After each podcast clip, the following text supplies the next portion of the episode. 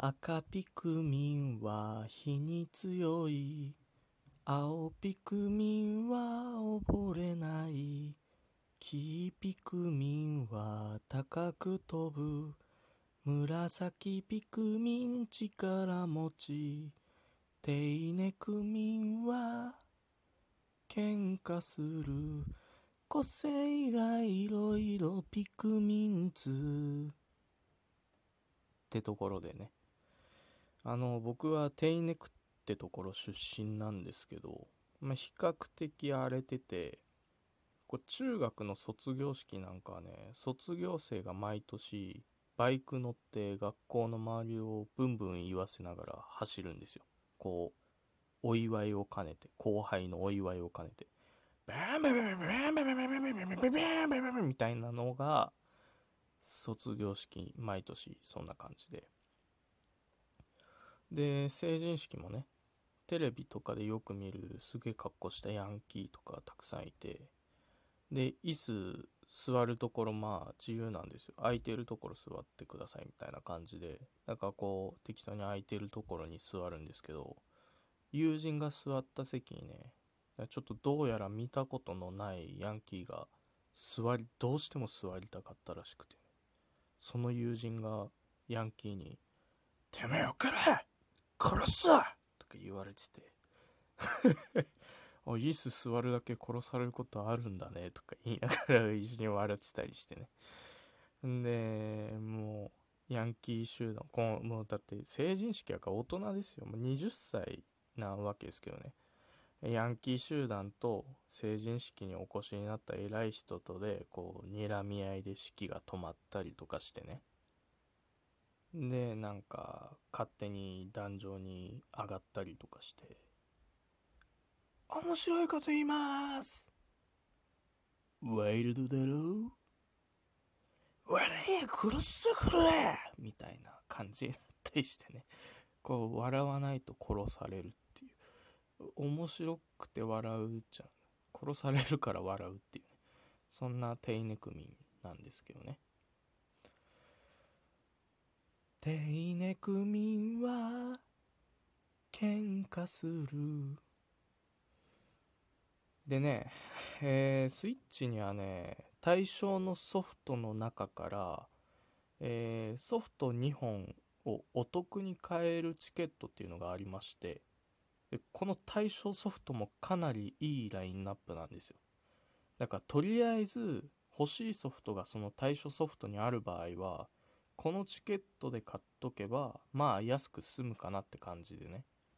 で、そんな感じでチケット1枚使って、まあ2枚綴りなんですけど、こうチケットをもう1枚残した状態で期限切れ間近になっちゃって、だからこう対象ソフトの中から全然欲しいものもなかったんで適当にピクミン3デラックスを買ったんですよ。これが結構前でね、で正直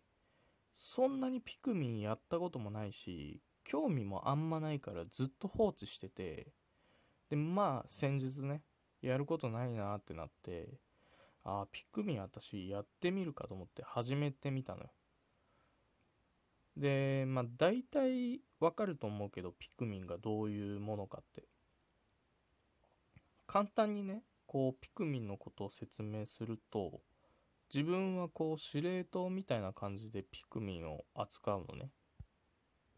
で、冒頭の歌にあったように、こう、ピクミンの種類によって、得て増えてとかがあって、それに応じて、例えばこう、火を使う敵には、火に強い赤ピクミンを投げて戦わせてみたいな。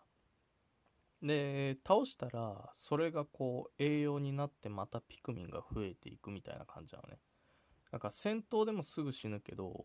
すぐ増える。多産多死な感じなんですよ。で、まあ、ストーリーが一応あるんだけど、サブイベントみたいな感じで、でけえ果物の回収みたいなのも並行して進めていくんですね。だからいろんなところにあるでけえ果物を、こう、それに応じたピクミンで回収しつつ、ボスを倒して次の場所へみたいな感じで進めていくんですよ。そんな感じでこう、やっていくゲームなんですけど、だからまあ果物回収しなくてもいい最低限あれば。ただまあうん。ちょっとした寄り道要素で果物集めがあるみたいな感じでね。そんな感じでやるんだけどこれがねアホみたいに面白いの。多分ハマる人とハマらない人結構はっきり分かれると思うけどなんか仕事で効率上げたいタイプの人は絶対ハマるような気がしてて僕も結構そういうタイプでこうなんか簡単な同じことの繰り返しでもこうここで発生する待ち時間に別のタスク当てたら時間短縮できるなとかそういうことばっか考えて仕事してて。だからじゃあそのタスク当てるためにここの順番入れ替えたらこう噛み合うなとかなんかそういうことばっかやってやってたんだけどピクミンがもうまさにそれなの。マジでほぼ仕事なのよ。でどういうことかっていうとこう最初に自分が司令塔って言ったけどピクミン3はねその司令塔が3人いてその3人を切り替えつつ同時に扱うわけですよ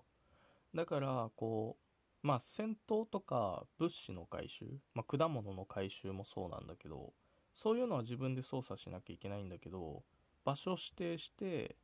マップ上でピン刺して A さんここに移動してくださいみたいな指示出すとそこへの移動は自動でやってくれるわけさ。ってなると例えば A さんに溺れない青ピクミン連れさせて海の調査してもらって B さんにはバランスよく連れさせて奥の方の調査してもらって C さんには戦闘系のピクミン連れてガツガツ敵倒していくみたいな役割分担ができるようになるのよ。だから最初にそうやって振り分けて A さんにまず海のところにピン刺していってもらって B さんは奥のところピン刺していってもらって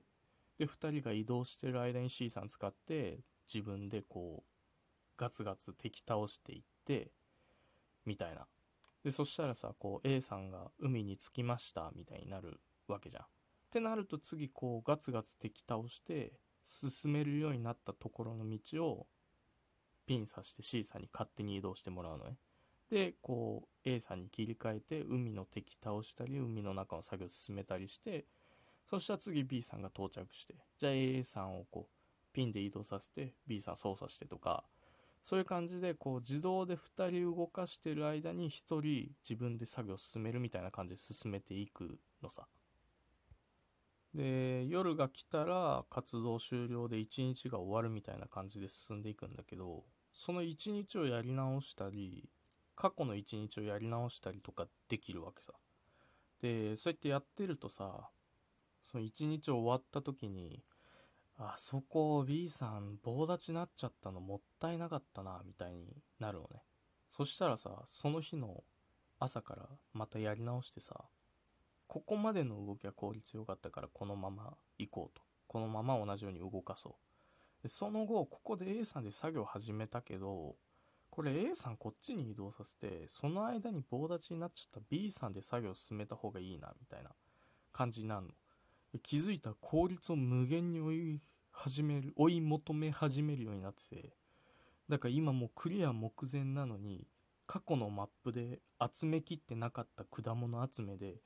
バカみたいに何回も何回もやり直してもうずっと同じマップやってんの。同じマップの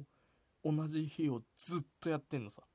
そしたらもうさ普段もずっとピクミンのこと考えるようになっててさ電車乗っててもなんかしててもさピクミンがもう生活の中心にいるわけよ。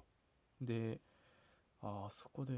あいつに赤ピクミン持たせんのもありだな。ああちゃちゃちゃちゃちゃみたいな感じになっちゃって。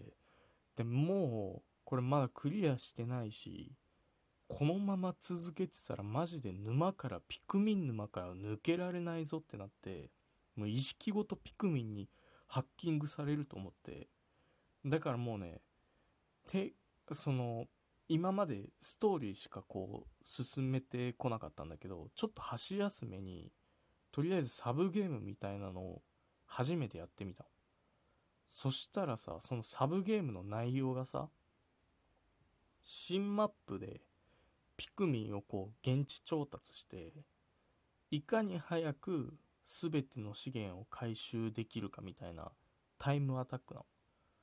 で、そのステージもまたすげえ量あんのさ。新ステ、新マップのステージが。すげえ量あって。そしたらもう1個目からさ、まあ想像つくだろうけど、何回もやり直して、タイムの新記録更新し続けたりとかしてさ、うわー、ピクミンってなってさ、